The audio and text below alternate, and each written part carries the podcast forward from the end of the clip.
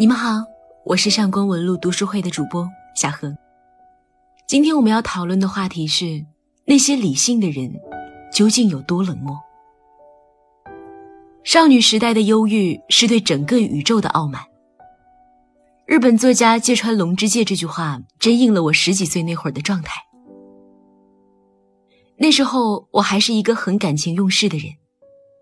我有三不原则：第一，绝不肯承认自己是快乐的；第二，绝不肯去喜欢一个同样喜欢自己的人；第三，绝不接受我的忧郁被认为是一种不成熟。后来我回过味儿来，我知道那是真不成熟。看点酸腐的青春文学就吧嗒吧嗒掉眼泪，装模作样的，好像自己的内心又被击中了。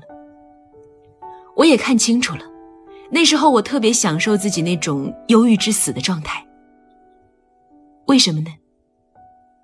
因为我发现，只要自己忧郁、悲观一点整个世界都变得柔软很多。世界本身当然不会变得柔软，只不过当一个人无下限的悲观的时候，任凭世界再残酷多少，对他也无效了。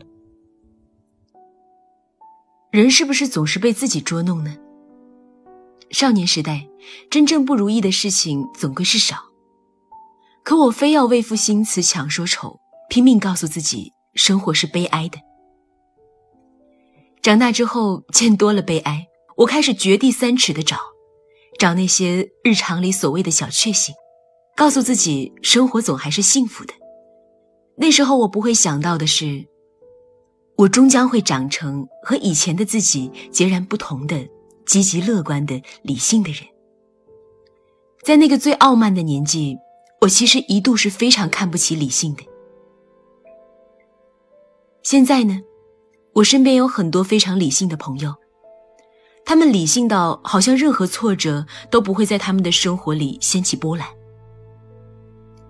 无论经历什么，他们永远冷静体面。死都不肯展现他们柔弱的一面。如果我早点遇见他们，我一定觉得他们缺乏人性，怀疑他们虚伪至极。我对理性的质疑是从中学时代开始的。我有个中学同学，父亲在市场租一个摊位卖猪肉，母亲在一个饭店当洗碗工。他这个人就很理性，玩的时候跟我玩的很疯。该学的时候绝对不受任何诱惑，一切张弛有度。我真是佩服又嫉妒，他怎么能把自己控制的那么好？而且他就是永远都是那种胜不骄败不馁的状态。一旦成绩掉出前三名，他下一次考试一定能追回来，简直是人生赢家。直到有一次数学考试，他成绩令人意外的暴跌。课间的时候，我无意间撞见他在偷偷的哭。当时我的第一反应就是惊讶。原来他也会有烦恼，也会为抓不住现在自己拥有的一切而担忧。后来读了大学，我有一个室友，生活中的烦恼我会无所顾忌的向他倾吐。我们的关系很好，但是他始终给我一种距离感。因为相比情绪反复的我，他实在是太波澜不惊了。印象特别深刻的是，有一次期末考试的前一天晚上，她和男朋友闹分手，挂着泪痕回到宿舍，进了门什么也不说，就坐在桌前复习，然后照常十一点钟上床睡觉。她居然还可以若无其事的复习，可以照常入睡。居然还可以像一切都未曾发生过。我当时的想法，在现在看来，应该和如今在李勇女儿微博下面留言说“你居然还能发自拍”的人没有区别。不知道从什么时候开始，我习惯于用自己的生活方式来衡量别人。实际上，我又怎么会知道，他是不是真的，当一切都未曾发生过？后来有一次喝酒，在聊天的时候，他第一次跟我说起他的家庭。从小时候开始，他父母就因为性格不合而频繁的吵架，有的时候甚至会动手。最终，他们因为忍受不了彼此而离婚。父母离婚之后，他先是跟着父亲生活了一段时间，却因为父亲是个生性不羁、爱自由的男人，不愿意自由的生活被女儿拖累，他最终又不得不回到母亲身边。我一下子想起了那个中学女孩的眼泪。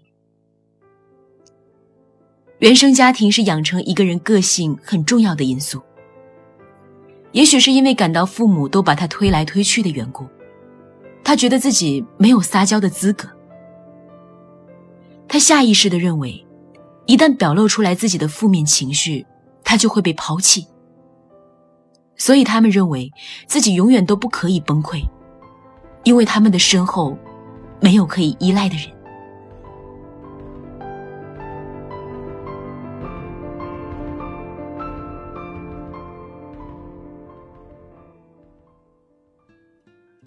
总有所谓的性情中人觉得，和那些想哭就哭、想笑就笑的感性生物相比，那些太过理性的人活得不够坦率、不够痛快，与之交往起来会觉得冰冷、有距离感。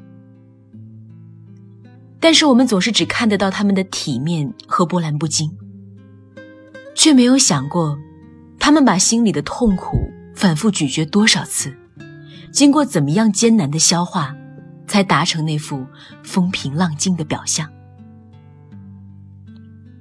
那些理性的人究竟有多冷漠？只不过是不会哭，不会撒娇吧。